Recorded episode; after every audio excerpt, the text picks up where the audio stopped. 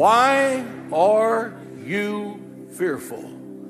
Every storm is God's seminar on faith for you. You have to admit your fear and face your fear before you can conquer your fear.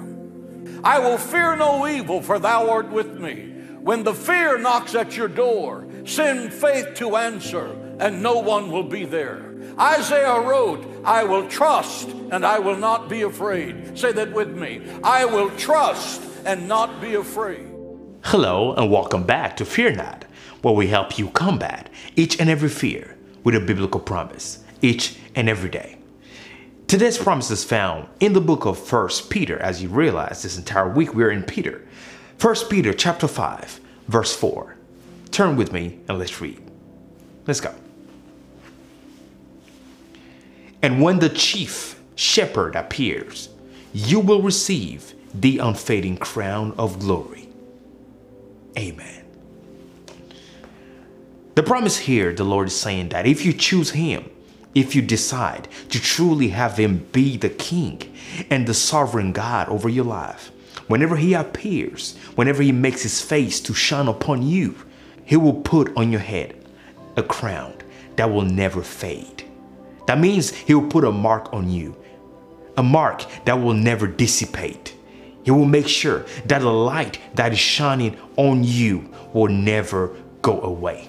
He will make sure that the kingdom of the enemy will see that light on you and you will be untouchable. That's his promise to us today. So all you have to do is make sure that you've made him the king over your life.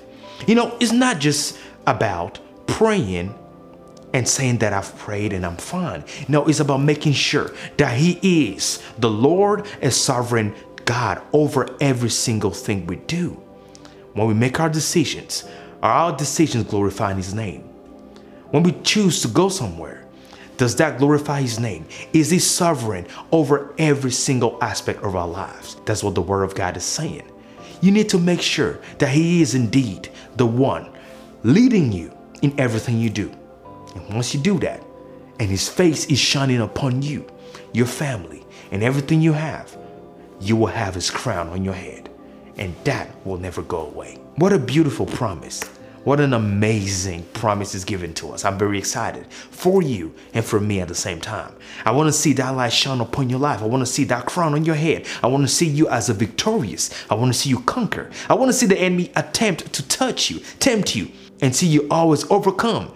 I want to see the kingdom of darkness look for you and not see you. I want to see the enemy say, Why is it that I cannot touch him anymore? Why is it that I cannot cripple him anymore? Why is it that I cannot put things in front of him and he will fall for my little temptations that I'm putting in front of him? Why is it?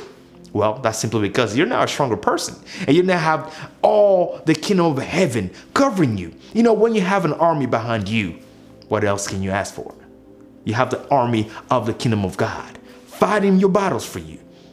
The enemy can never win, for darkness can never overcome the light. As a matter of fact, whenever the light shines, darkness flees, the Bible says. what a wonderful promise again. I want to bless you with that today. I want to thank you for joining me on this episode. If this blessed you, I want to see you again tomorrow for another promise. Be blessed. Shalom. Bye bye. Fear not. I am the first and I am the last. I am he that was and he that is and he that shall be forevermore.